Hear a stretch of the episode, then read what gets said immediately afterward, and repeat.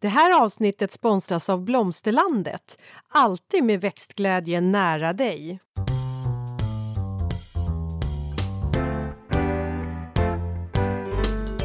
Välkommen till Ulrika och Lindas trädgårdspodd. Och det är jag som är Linda Kylén, trädgårdsmästare. Och det är jag som är Ulrika Levin, trädgårdsdesigner. Och idag, kära lyssnare, så ska vi faktiskt prata om ätbara bladgrönsaker. Är det hög tid att så det nu, Linda? Om man vill förodla? Ja, alltså det är så spännande med bladgrönsaker. För de sår man ju så här, om och om under hela sommaren. Eller hela igen. Man kan ju så dem på vintern också om man har, tänk en hydroponisk odling. Men man sår dem om och om under hela sommaren. Så att man hela tiden har någonting att skörda. Men sen är det också så här med sallad. Nu sa jag sallad. Mm. Men jag tänker liksom, överlag så är ju det här också bra grödor att mellangrödor. Vet du vad, Ulrika? Jag har en katt som väldigt gärna vill in här i våran poddstudio som är vårt vardagsrum eller tv-rum. Ska jag bara gå och kasta ut katten ut ur, och förlåt. Ska jag bara gå och bära upp katten och... Det där var, jag kastar ju såklart inte ut någon katt. Så gör jag ju inte. Men det var bara ett talesätt. Ja. Jag med kärlek ska jag gå och hämta lilla kissekatten. Och så ska jag släppa ut lilla kissekatten. Precis, jag tycker det låter som en bra idé. Ja, men återkommer alldeles strax. Ja, då får jag sitta här själv och prata en stund. Så medan Linda är borta så kan jag ju bara säga till er lyssnare att vi kommer prata om grönsaker vars blad man kan äta. Det är väl definitionen egentligen av bladgrönsaker. Som andan i halsen. Ja, gud ja. Alltså det känns lite märkligt att sitta och prata in i micken när man är själv, hörru du. Ja, du har ingen mottagare känns det som. Nej. Så, eller ja, det har jag. Jag har ju er lyssnare som är några tusen där på andra sidan. Men att sitta i ett eget rum här och bara babbla rakt ut i ingenting, det var lite märkligt. Även om det var väldigt kort tid. Men du, förutom att slänga ut katter då, vad har du gjort i veckan? Nej men vet du vad, vi har firat vår dotter som precis har fyllt 19 år. Grattis. Ja, det har varit. Och sen så är det ju så här, jag tror inte jag har sagt det här till er lyssnare. Men ni som följer mig på Instagram har säkert sett. Vi har ju fått en ny liten familjemedlem. Vi har fått en liten, ja man kan säga att det är som en liten lilla syster till Ester. Alltså vi har en liten valp har vi här hemma. Så det är lite, jag tänker att jag ska nog gå på lite valpledigt tror jag. Jag tänkte först att du skulle säga valpkurs och då tänkte jag det är ju ganska, Ester kan ju en hel del tricks. Ester kan jättemånga tricks. Hon impade min pappa vet jag när ni var nere, när hon kunde spela död och rulla runt och allt vad det var. Hon kan massa cirkuskonster. Nej, men, och tanken är ju att vi har ju skaffat den här lilla valpen för att den ska vara lite som en övergångshund. Ester är ju ändå 9 år och skaffa en liten valp när hon är liksom över 10-12 år. Jag tror inte hon skulle orka det. Nu kommer hon tycka att hon tycker det är roligt nu att ha en liten. Och det här är Esters helsyster som har fått valpar.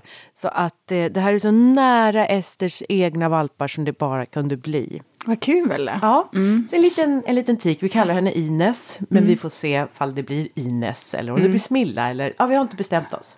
Någonting kommer hon heta. Ja, någonting. Och du då? Jag har faktiskt haft många slutleveranser av projekt. Det är skönt. Och jag fick en sån här, det här kan man alltid tycka är så himla roligt när man får, jag pratar med en av dem som jag slutlevererar till då, han bara sa så här, wow, du vet, när underlagen kommer ritningarna. Han gillade det så pass. Ja, faktiskt. Och det kanske han framförallt sa som jag, ja men du vet, det är roligt att få bekräftelse för det jobb man gör. Själv så förväntar man sig ju bara att det ska vara perfekt. Ja, vad tror du i det som gjorde att han sa wow?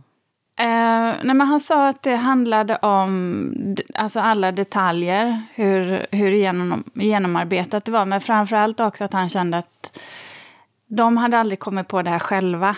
Om de hade arbetat. Det är så mycket som de sa som han sa att det här hade aldrig kommit in i trädgården om inte de hade haft mig. Så nu har jag klappat mig själv lite på axeln. Eller berättat om det. Sant. Ja, så är det. Det är roligt. Så det är det. Och sen så är jag faktiskt på väg ner till Göteborg nu. Med tjejkompisarna. Mina alla gamla tjejkompisar. Är det dags nu för era utekvällar? Nu är det dags för utekvällar, absolut. Jag kan inte låta bli och liksom fnissa lite. För du hade ju dem här i Stockholm före jul tror jag. Eller var det? Ja. Och ni skulle gå ut och parta. Ja. Men ni hamnade på något så här gammalt hak som inte alls var så här... Nej, det var en väldigt speciell upplevelse. Men nu absolut, nu tar vi ska bo på ett jättenice hotell. Jag tänkte säga, nu ska du ju åka hem. Det här dina hemmaklubbar känner du till. Ja, och vi ska absolut ut och dansa. Det är klart vi gör det. Jag har några i gänget som vi gillar det.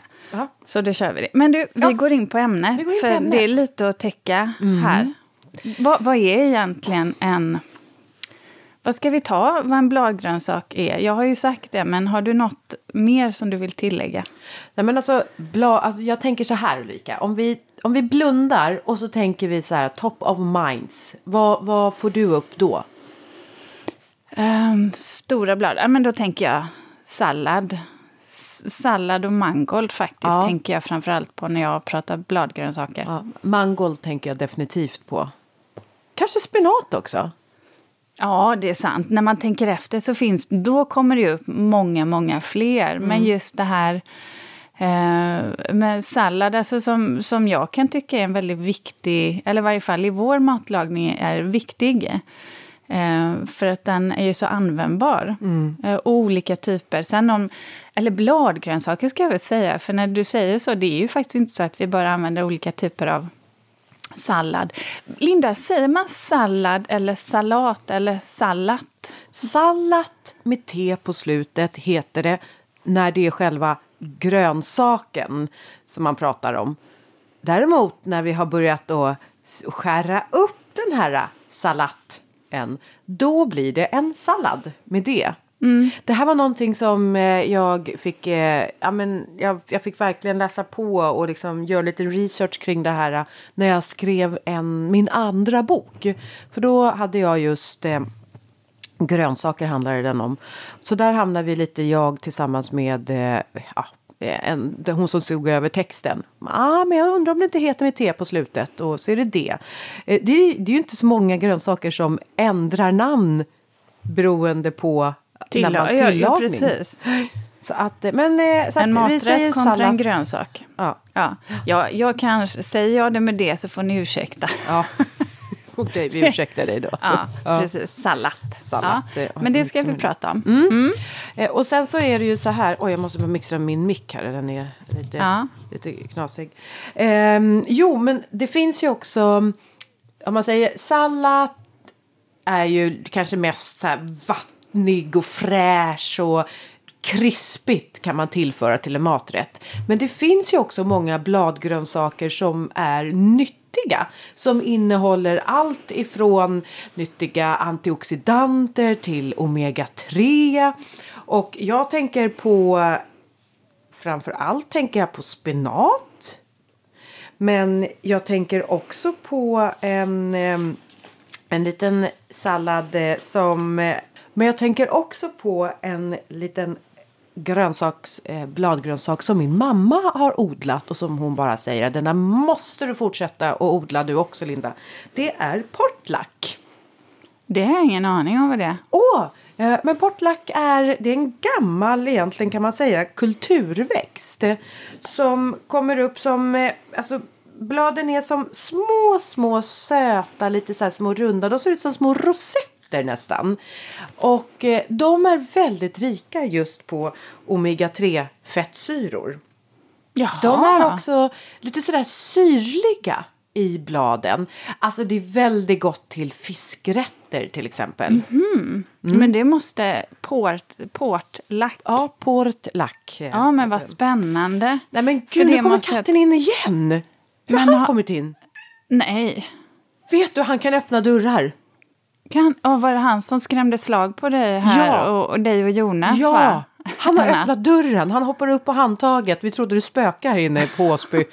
Okej, men han kanske får vara här då. Ja, det verkar som han har bestämt sig för att han ska vara hos dig, Ulrika. Ja, precis. Kattälskare nummer ett. Nej, jag tycker faktiskt vi har haft katt när jag var liten också. Ja. Men han är alltså lite påträngande bara ibland bland mina papper. Han vill absolut ligga just där mitt manus är, och det är svårt. Portlack där, kan man direkt så den, eller är det något som man måste förkultivera? Nej, utan portlack, den direkt sår man. Och den gror ju också snabbt och kommer upp snabbt. Så den kan man också ha som en sån här mellangröda. Förutom omega-3-fettsyror så är den också rik på E-vitamin. Men en gröda som vi använder, eller bladgrönsak, som jag tycker är väldigt förnämlig att använda sig av, det är ju spenat. Ja, för den är så himla enkel, och den är ju, ja men jag tycker om man ska prata näringsvärde så är ju den riktigt, riktigt bra. Det är ju det här, jag tycker nämligen att bladgrönsaker är så otroligt lätt att jobba med. De har jag aldrig misslyckats med faktiskt. Nej. Just bladgrönsaker överlag. Ja, för att man kan så dem. Det är klart att man kan förkultivera, och det ska man säkert göra. Jag är ju ingen storodlare, men jag har alltid kunnat direkt så mina och lagt fiberduk på. Och så har de, precis som du sa, de allra flesta kommer upp ganska snabbt, och då kan man ju skörda dem vid olika tillfällen. Mm. Och det är det jag gillar med dem. Men vi kommer ju in mer på det sen. Så det här med spenaten, Linda, vad tycker du är fördelen med den? Spenat tycker jag också är en... Men jag älskar att göra såna här... Faktum var att när jag var liten så gillade jag stuvad spenat så himla mycket. Stuvad spenat, vad åt jag det till? Var det till stuvad spenat, och så var det stekt ägg, och så var det korv kanske, prinskorv kanske? Korv eller fläsk tror jag. Jag gillade ju inte de där, var inte så förtjust i de där köttgrejerna heller, men jag tyckte också att den stuvade spenaten var väldigt god. Men så den tycker jag också. Sen ska man väl säga en sak om, när det gäller spenat, att... Det gäller ju att kanske satsa på sorter som går sent i blom, som till exempel matador, för att, och även sådana, den här matador är också resistent mot bladmögel. Men det är också så här att vissa utav de här, det finns ju senapsspenat, eller det är också såna här japanska kolsorter som kan gå i blom så att de får som så här stock. Du vet att de bildar bara som stockar. Det blir liksom inga blad. Mm. Ja men så är det. Det är ju väldigt lätt ibland. På flera av de här kan jag tycka att man kanske inte tar dem, eller att man inte är noggrann när man skördar, och då blir det stockbildning eller så börjar de blomma. Ja, och där kan man säga att därför så bör man kanske göra en paus i sin sådd under juli månad. Så att man antingen så sår man tidigt på säsongen, eller också sår man sent på säsongen, eller satsar då på en sort som går naturligt sent i blom. Mm. Hängde ni med på det där nu? Stockbildning. Det är ju, ska vi ta det? Ja, men alltså stockbildning är ju då att då satsar egentligen plantan helt och hållet på att gå i blom, och då bildar den heller inte de här bladen, och det är bladen vi är ute efter. Så att pass på att så den under egentligen den varmaste månaden i juli. Ja men det tycker jag också är jättebra. Mm. För då kan man också skörda, och sen jag menar någon gång måste man ju få åka iväg till stranden, tänker jag, och ligga på solsängen. Men du pratade också om, nu har vi ju pratat spenat. Hade du någon sorts spenat som du är så här extra förtjust i? Nej, det har jag. Eller jag har säkert det, men jag har inte namnet på det nu, Linda. Nej. Men jag tror att jag har någon typ av vinterspenat också. Ja. Som jag har testat. Ja. Kan det stämma? Men jag vet däremot att du har testat just senapskål eller sandsenap. Kärt barn har många namn. Rucola. Mm. Ja, just det. Ja. Du hade någon speciell sort rucola? Jo, men jag testade faktiskt en rucola förra året. Eller en wasabi-rucola. Det är ju vit mursenap. Ja. Och Jag testade den för att den var snabbväxande då. Och sen så tänkte jag så här, jag kan gilla den här lite peppriga smaken. Och det var som, du vet, det blev som någon blandning av pepparrot och kanske wasabi. Lite så här nästan, jag skulle nästan säga att det var som att äta dijonsenap som blad. Det kanske inte är så konstigt att den heter liksom, senapskål eller sandsenap. Ja. Mm. Nej, så att den här sorten tyckte jag blev så här bara wow, smakmässigt.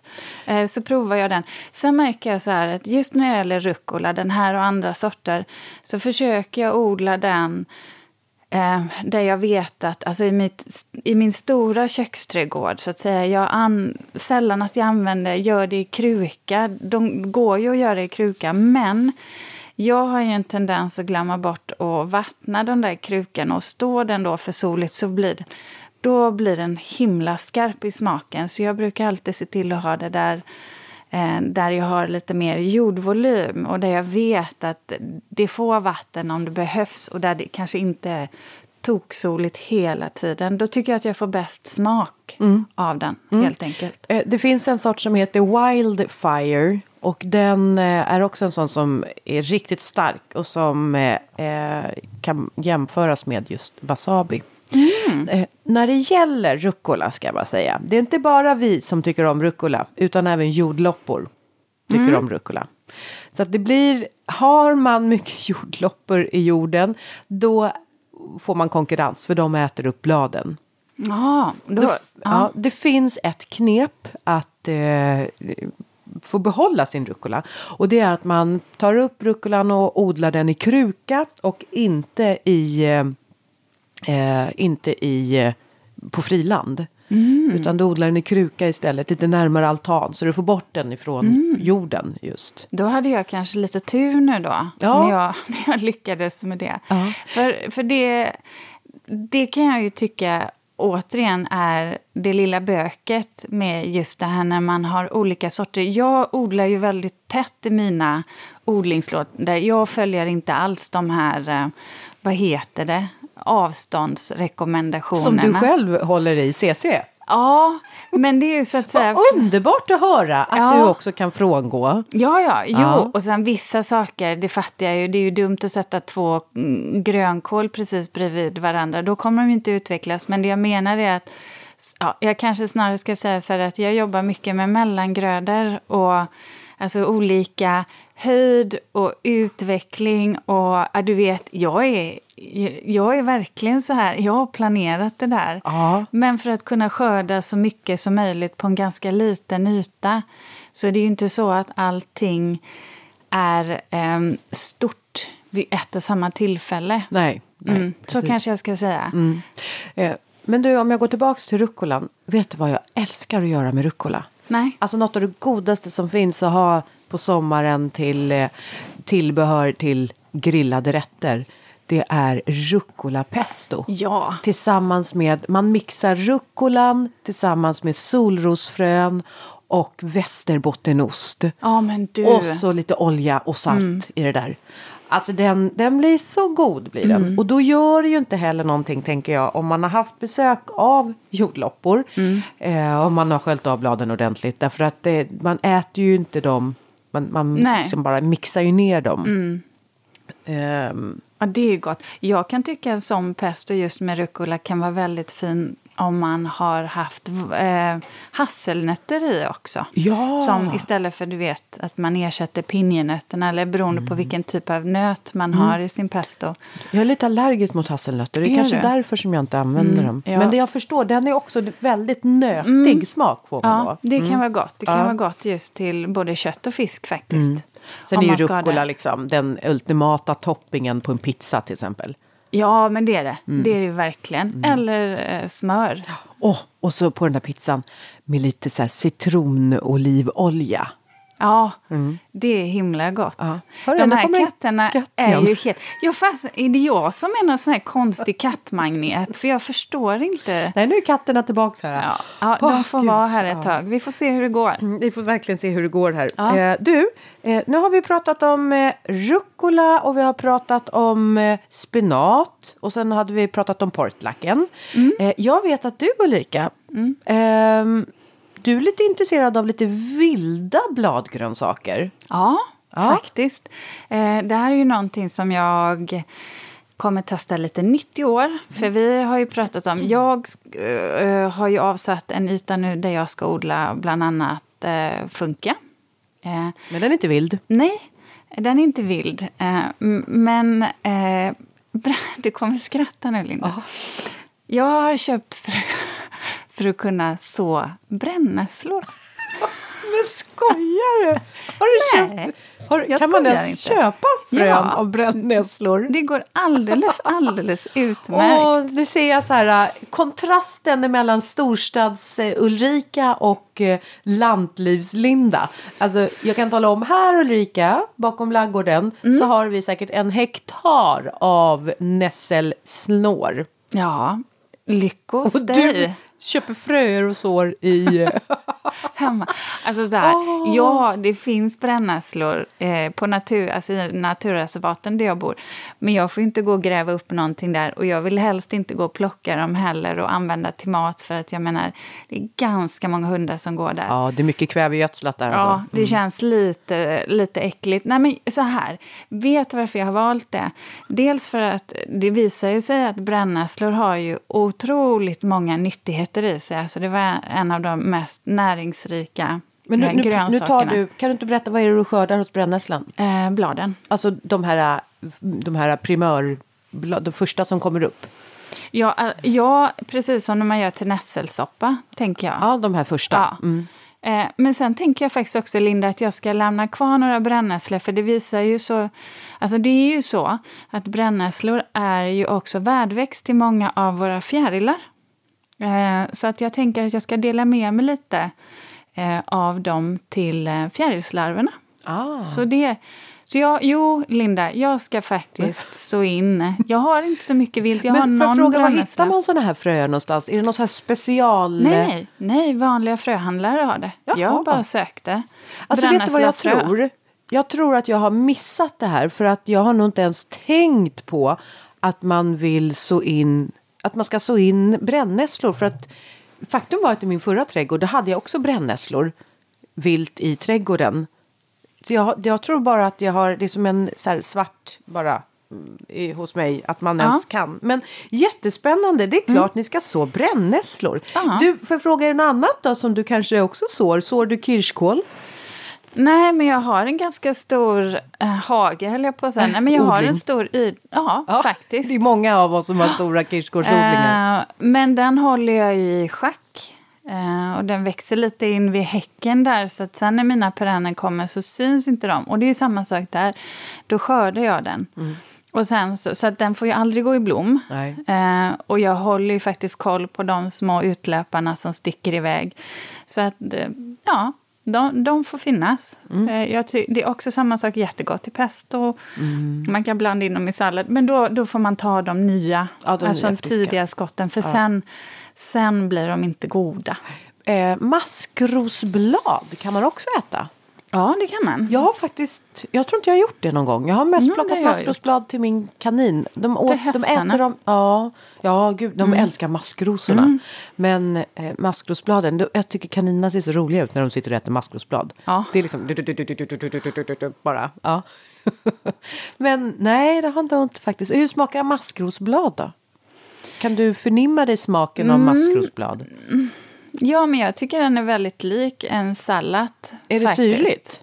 Nej, men däremot att det är återigen att du vill ha de här som är ljusgröna, krispiga, som är ganska nya. För annars så blir det en liten beska, en liten bitterhet i dem för sent in på säsongen. Tycker jag inte de är goda. Så det är lite samma sak där. Däremot har jag ätit... maskrosmarmelad. Det tar man av blomman. Ja, precis. Så nej, jag tycker maskrosor absolut funkar i Nu har inte jag så många. Återigen, det finns ju en uppsjö att ta av. Jag vill bara veta liksom. Ja, jag tycker det där. Jag vill gärna veta vad det är som har varit på dem. Ja, jag tänkte säga att du vill inte plocka ute på gräsmattan framför skolan. Nej, lite så. Det känner jag nog. Det vill jag inte. Nej. Det tycker jag är lite sunkigt. Har du någonting så här vilt som du tänker testa i år, Linda? Ja, det har jag faktiskt. Och det är... och gud, nu tappar jag namnet på den. Den här jättefina goda löken som man skördar bladen utav. Som växer... vi har en vilt faktiskt här på... Ramslök? Ja, ramslök. Vi förstår vilken gåva att ha det vilt på där vi bor. Har ni? Ja. Men gud. Har jag hört rykten om. Ramslök... Det här är ju lite så här definitionsfråga. Är det en bladgrönsak? Ja, jag tycker att det är det eftersom vi skördar bladen på den och äter. Mm. Men den är... Alltså det smakar ju så... Det är så otroligt mycket smak. Ramslök är ju något så galet gott. Primör. Ja, men också en av de växterna tycker jag i trädgårdssammanhang som har varit svårast att lyckas med. Ja, visst har du provat och planterat in? Jag har provat, ja. Jag vet att jag har haft kunder som har provat och vi har ritat in. Och ibland så har vi lyckats. Ibland har det faktiskt gått alldeles utmärkt. Men lika många gånger skulle jag vilja säga har det faktiskt gått åt pipsvängen. Det är så här woodland-växt. Ja, och även när man tycker att man gör det så är det inte alltid att det funkar. Det är många saker som den vill ha, tror jag, för att trivas. Men annars så prova att odla, för den är ju helt klart. Ja, och så kanske man inte behöver sätta 100 plantor då. Testa om det funkar. Ja. Men i en lundmiljö skulle jag säga. Man får faktiskt vara lite om sig och kring sig för att hitta förutsättningarna där. Ja. Men den är väldigt vacker också. Mm. Du, vi hade lite diskussioner här när vi pratade manus om det här avsnittet. Om vi skulle ha med som... så här palmkål eller vi skördar ju ändå bladen, men då sa vi nej, vi tar inte med dem utan vi låter dem vara som ett eget avsnitt kanske, eller att de kommer in i ett annat. Det finns så mycket att säga om kål ju. Ja, det gör det. Och faktum är att detsamma är ju pak choi till exempel. Det är också en asiatisk mera kolväxt som inte heller tar upp, och vi kommer heller inte prata urter. Har vi inte heller med det här. För det är ju också så här, vi pratade om persilja. Ska vi ta med det? Men det får bli ett eget avsnitt om bara örter, tror jag. Ja, det blir för många olika sorter att hålla reda på. Men jag, för oss. Men du, däremot så tänker jag nu. Ska vi komma in på lite olika sorters sallader? Eller sallad? Eller? Ja. För det finns ju så här, när det gäller just sallad så kommer ju den verkligen i många olika former och många olika typer av växtsätt. Också olika färger. Det finns de salladstyperna som jag föredrar, och det är plocksallad. Det är ju, ja men ni vet, man plockar de här första bara baby leavesen som kommer upp. Och det går ganska fort från frö till skörd. Alltså det kan gå på 1 månad, 1,5 månad. Man brukar lite så här säga att vill man komma igång med salladsodlingen så är plocksallad den där första grödan att börja med. Men sen har vi också... de här salladssorterna som... Faktum var att jag var i Blomsterlandets butik. Och så kommer det in en kvinna som sa så här... Du! Hon tyckte det såg ut som jag jobbade där. Det gör jag ju inte, men... jag vet inte, är man trädgårdsmästare så står det tydligen i pannan på en. Och hon kom fram till mig och sa... Du, jag försöker leta efter en sån här romansallad. Men jag kan inte hitta det. Och hon stod och läste på fröpåsarna. Och då är det så här. Vill man ha en härlig, fräsch, god, matig caesarsallad i sommar. Då ska man leta efter någonting som heter bindsallad i fröhyllan. För det heter inte romansallad på fröpåsen utan bindsallad. Eller också kan det stå kostsallad. Precis. För det är en sort som jag gillar. Ja. Jag brukar använda den som heter Little Gem. Ja, Little Gem. Den är en klassiker. Ja, för den är så att säga, dels så tycker jag att den är krispig. Och det gillar jag i sallad. Och sen så har den så här ganska små huvuden. Alltså tät och lite mer så här upprättväxande som romansallad är då. Mm. Jag gillar den. Ja, och då kan man säga att bindsallad är ju en salladstyp som den hålls ihop i vad ska man säga, nere vid liksom blad, alltså vid fästet. Och därifrån växer oftast lite långsträckta, avlånga blad upp. Så att det här är ju liksom, det blir som lösa knutar, men de hålls ihop. Och det finns också en variant som heter minikos. Alltså det är väl egentligen då på kossallat. Men minikos, det står för att det är en mindre variant utav dem. Linda, visst är vi stolta över att ha en sponsor till dagens avsnitt? Ja, och det är Blomsterlandet. En trädgårdsbutik nära dig med butiker över hela landet och en e-handel som är öppen dygnet runt. Välkommen! Och sen har vi ju också de här som jag än så länge inte har börjat odla. Kanske för att jag inte har det där tålamodet. Och det är huvudsallad. Mm. Och det här är ju då salladstyper som de ska ju liksom gå ihop och bli som runda små huvuden. Också ganska så här hårt knutar höll jag på att säga. Det är så lustigt när du säger det, för att jag har faktiskt heller aldrig provat på huvudsallad. Nej. Däremot plocksallad har jag provat med flera sorter. Ja. Och radicetta. Radicetta? Det låter så italienskt. Ja, eller så var det bara det att jag tycker att det skulle... Det är så det ska uttalas. Vad vet jag? Nej, men den påminner lite faktiskt om maskrosblad. Har du sett dem? Så att jag kan tycka att den har så här. När det gäller just grönt, när jag väljer mina sorter, dels så letar jag ju alltid efter sorter som jag tycker har god smak, att de är friska och enkla att hantera. Men jag kan också gilla när de har vackra former. Och ibland som i år så har jag satsat på många grönsaker som har färg. Faktiskt. Ja, så att, för det kan jag tycka, var lite nytt att du har det. För det kan jag tycka är ganska trevligt. Och när man har en sallad eller när man kör lite råkost. Då kan det vara vackert. Sen måste de fortfarande smaka bra. Yeah. Annars så tycker jag inte att det spelar någon roll. Nej. Men just den här då. Radicetta tycker jag är bra för att den är vacker. Snabbväxande, sen stockbildning där. Så att, jag tycker om den. Det finns en också som heter Krispa som jag har lyckats väldigt bra med. Den kan jag också varmt rekommendera. Annars så om man nu pratar om vackra färger så... Alltså jag såg en sån samplantering och jag vet att jag pratat om den här tidigare, men jag måste nämna den igen. Och det är en sallad som heter Red Salad Bowl. Den är alltså den är så här dramatiskt purpur, nästan lite i skuggningarna så ser den nästan svart ut så här.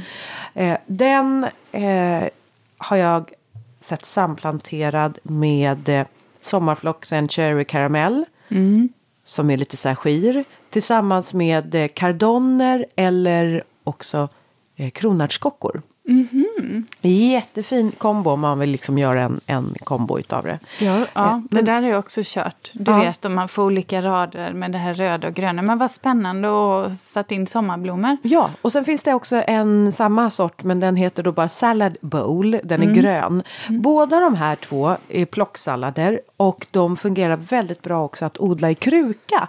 På till exempel balkong om man har det. Vad heter det? Ska vi gå vidare med... Är det någonting mer att säga om sorter på sallad? Eller ska vi gå över till det jag gillar? Jag måste bara säga om en salladstyp. Ja. Och det är marché-sallad. Ja. Den gillar jag. Mm. Mm. Det som är, det är också... Man kan kalla den för även vintersallad. Eller sallad, vintersallad. Och det är att den är väldigt köldtålig. Så att den klarar att frysas och tinas och frysas och tinas ett par gånger. Så att det här är ju en sallad som man verkligen kan odla alltså så på hösten. Och det här ska jag också säga att ni som vill odla sallad i omgångar under sommaren. Sallad gror i ungefär 5 grader. Så att det går, får man inte igång den mitt under varmaste juli månad att den vill börja gro när man direkt sår, så är det för att det är för varmt. Och då finns knepet, och det är att så i brätten, ställ in i kylskåpet. Mm. Och så efter ett par dagar så börjar den att gro. Då kan man sen plantera ut den när de har kommit upp en liten, några centimeter, någon centimeter. Mm. För det där hade vi en diskussion om. För jag kan bli så... Du och Uffe, din man. Ja. Det också. Jag försöker ju direkt så. Min man hatar ju när vi har förodling. Om det är inne i huset. Oh. Han, nej, då tycker han att... Det där är ingen bra lösning. Så att jag försöker direkt så mycket som jag kan. Men så blev jag jag blev lite så här förvirrad. För jag fattade faktiskt inte. Jag har inte riktigt förstått poängen det här med att kallså och så när jorden har rätt sig. Alltså vad blir egentligen skillnaden? Vinner man någonting på det? Och det sa du att jo... Men det gör det. Du kan absolut kallså. Mm. Kan inte du bara dra? Vad är det som händer då om man kallsår i krukor eller i ett kärl kontra att sätta direkt ner i landet? Så här då. Om du nu ska kallså, låt säga nu sallad till exempel. Så kan du ju sätta de här fröna i krukan eller i en balja och sen så ställa ut. Det kan du ju göra redan i mars, nu i slutet av april, men alltså du kan göra det nu också lite sådär, men där någon gång i alla fall, vårvintern. Ställ det på ett skuggigt ställe. Och vad som händer nu, det är ju att det kommer ju börja växa först när vi har en dygnstemperatur som är gynnsamt för den här sorten. Och sen så blir det lite kallt. Då avstannar tillväxten och så blir det varmt. Då börjar de att dra iväg igen. Men eftersom det står på ett halvskuggigt ställe så växer den ju den växer inte igång av solen så att den och värmen och drar iväg, utan den går på den här jämna temperaturen som är i skuggan. Och det här gör att man får väldigt knubbiga, kraftiga, tåliga plantor. Och även om det då kommer kyla så tar de inte skada på samma sätt som kanske om man nu har förodlat inomhus och sen planterar ut och du ska avhärda och vänja dem vid ytter. Eller om du direkt sår. Du kan ju såklart direkt så sallad, jag menar i jorden, i kärlen, i marken, så kan du ju direkt så också i mars. Men det gäller ju att ha koll på vad man har sått någonstans.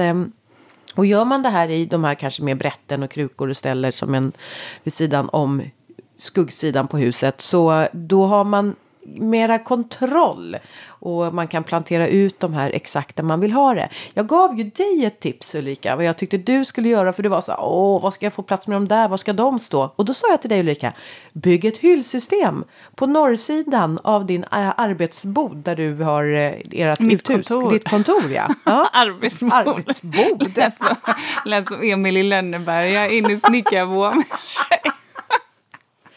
Nej, så sitter jag inte, utan det är faktiskt så att det är ett kontor. Det är jag som inte, jag har inga så här kontor sådär, jag har bara bodar. Ja, precis. Logar och bodar. Nej, men alltså på skuggsidan utav den, sätt lite ett hyllsystem. Sådär. Mm. Skriv upp hyllor på väggen och sen så har du lite backar som du kan ha och odla på. Mm. Så kan du också komma igång med din förodling. Ja, jag tycker det är bra. Mangold kan vi komma till väsentligheterna, fru trädgårdsmästare. Vi kan komma till väsentligheterna. Ja, men alltså, ja, mangold. Ja. Vet du vad? Jag kan tala om att vi i den här familjen har ätit mangold i alla dess former. Ja. Alltså, jag har odlat så mycket mangold i mina dagar. Så att min man, han vill knappt höra talas om mangold. Han är så trött. Han är trött på mangold. Ja. Så då gissar jag att du inte förväller och lägger in. Eller fryser du? Eller äter ni bara färskt? Vet du vad, jag använder mig av mangold som dolmar. Mm. De är jättegoda att göra lite såna här... man använder sig av, inte couscous utan... vad heter det andra? Inte couscous utan bulgur. Mm. Mm, bulgur, ja. Jag försöker visa mina händer vad jag menar. Ja, precis. Och mina ögon var lika tomma som dina. Bara snurrade så här. Nej, men bulgur som man... Det finns ett recept. Faktum är att jag har receptet i min första bok, Genvägar till köksträdgården.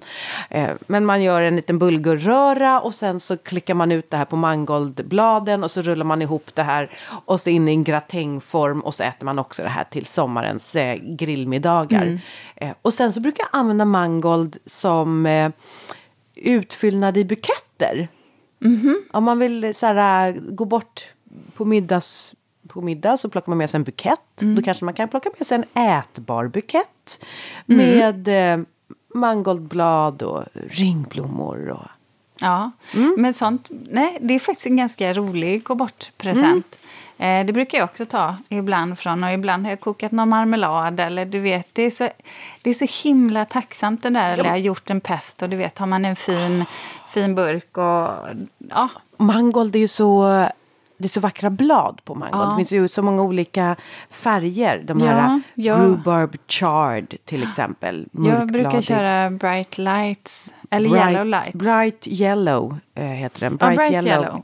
Och sedan bright lights har bright du lights också. White silver. Eller varför inte fireworks. Ja. Mm. Sen kan jag tycka de gröna också fyller sin funktion. Men här kan jag tycka att mangold är ju... mangold är en sån där bladgrönsak som jag känner kan... om man inte har koll på den... så man får skörda den ganska ofta och så att den inte blir lite tråkig. Sen brukar jag använda skälkarna faktiskt. Brukar du göra det som sparris? Ja, precis. Mm. Det är typ så här falsk sparris. Mm. Men du sa att du...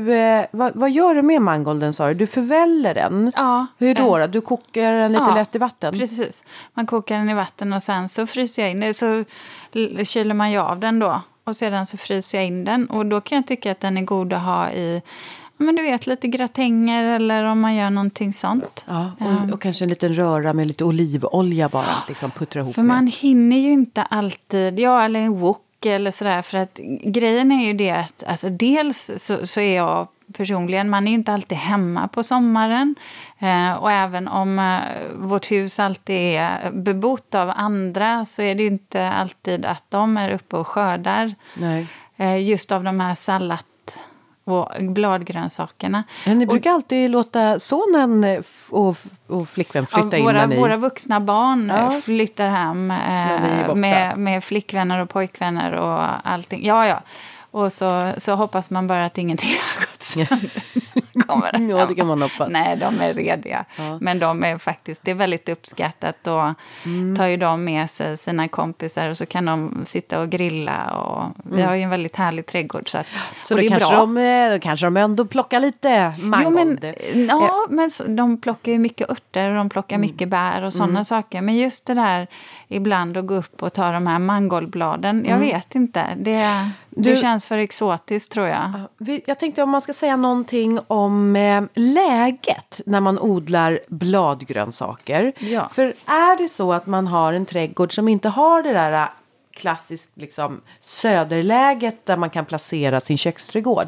Då har man ju en väldigt bra plats om det är lite lätt halvskugga för att odla just bladgrönsaker. Därför att grejen med bladgrönsaker, det är ju att de ska vara mycket, liksom, suga mycket vatten, och de ska vara krispiga i sina blad.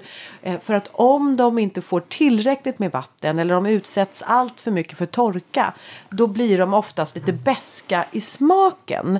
Förutom rucola, som är en sån här, liksom, trivs att stå, precis som du odlar den, i soligt läge. Men generellt alla andra bladgrönsaker vill växa i halvskugga.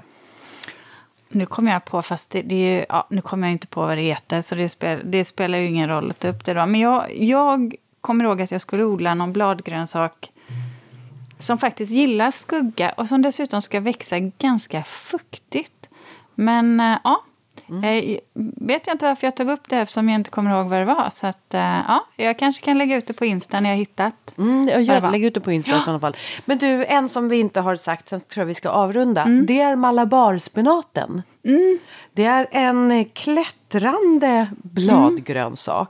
Och det här är också en växt som många har som krukväxter. Ja. Och som går att odla inne på vintern och ha i fönsterrutan.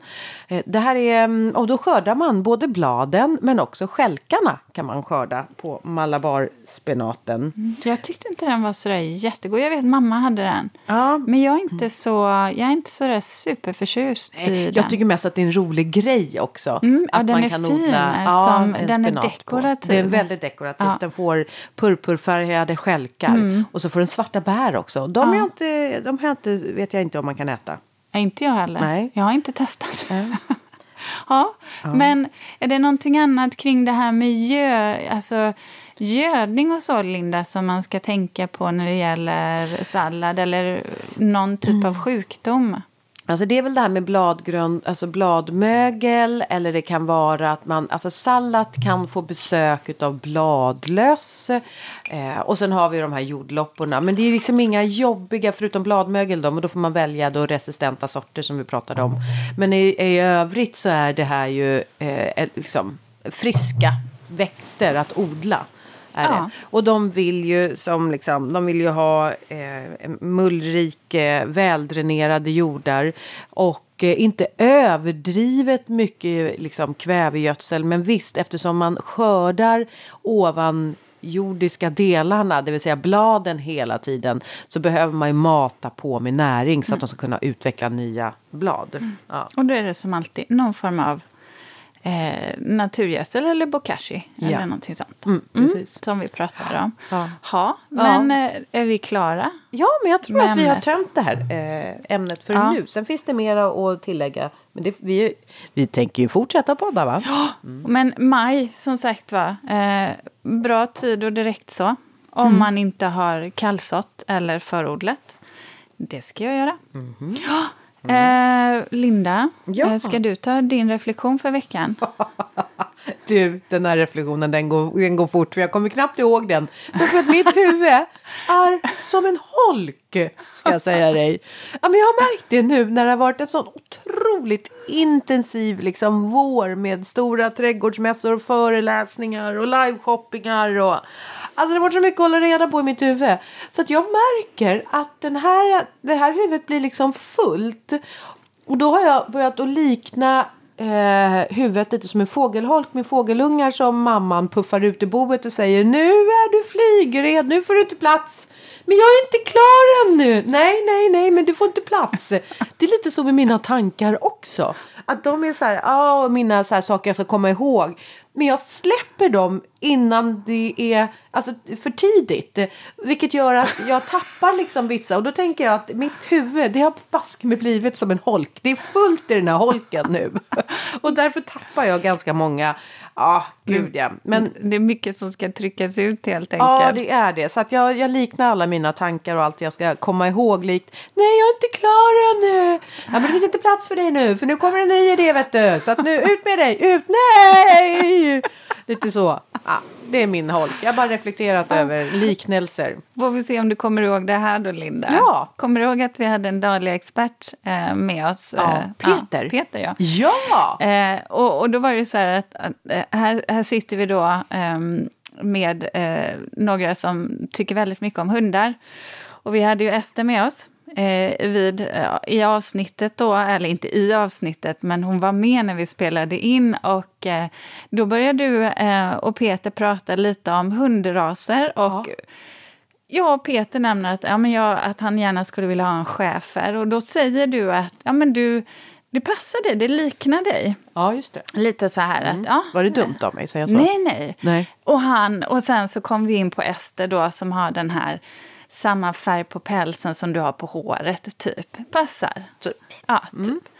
Passar. Och då ställer jag ju självklart frågan, ja, men vilken hundras är jag då? Ja. Mm. Ja, för vi spelade inte in det här, va? Nej, okej, nu är jag med. Det hade varit vansinnigt roligt. Ja. Och Peter, det första han säger är afghanhund. Och jag tänkte så här att, afghanhund, det är väldigt mycket hår. det måste vara den där fluffiga frisyren jag hade då. Eller sibirisk vinthund, det vet jag inte riktigt vad jag landade i. Men vet vad det roligaste är då?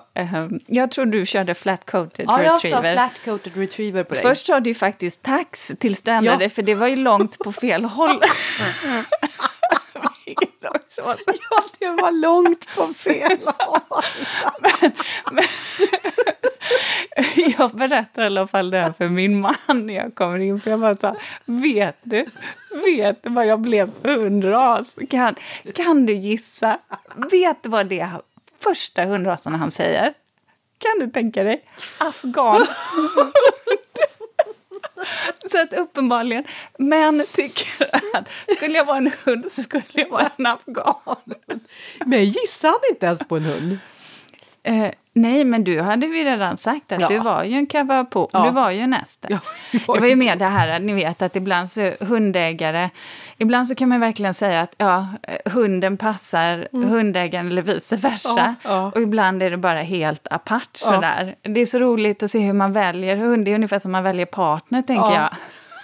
Ibland att man kan vara väldigt lika eller väldigt olika. Oj. Så att uppenbarligen mycket hår. Mycket hår. Mm. Och det var roligt. Ska vi säga så? Ja, men vi säger så, gör vi. Ja. Så hörs vi igen nästa vecka. Ja, nu ska jag leta reda var katterna är någonstans. För de kan ju öppna dörrar själva här också. Ha det bra. Hej då. Nej, jag tänkte så här, det är ju osannolikt. Hur kan man säga samma sak? Va?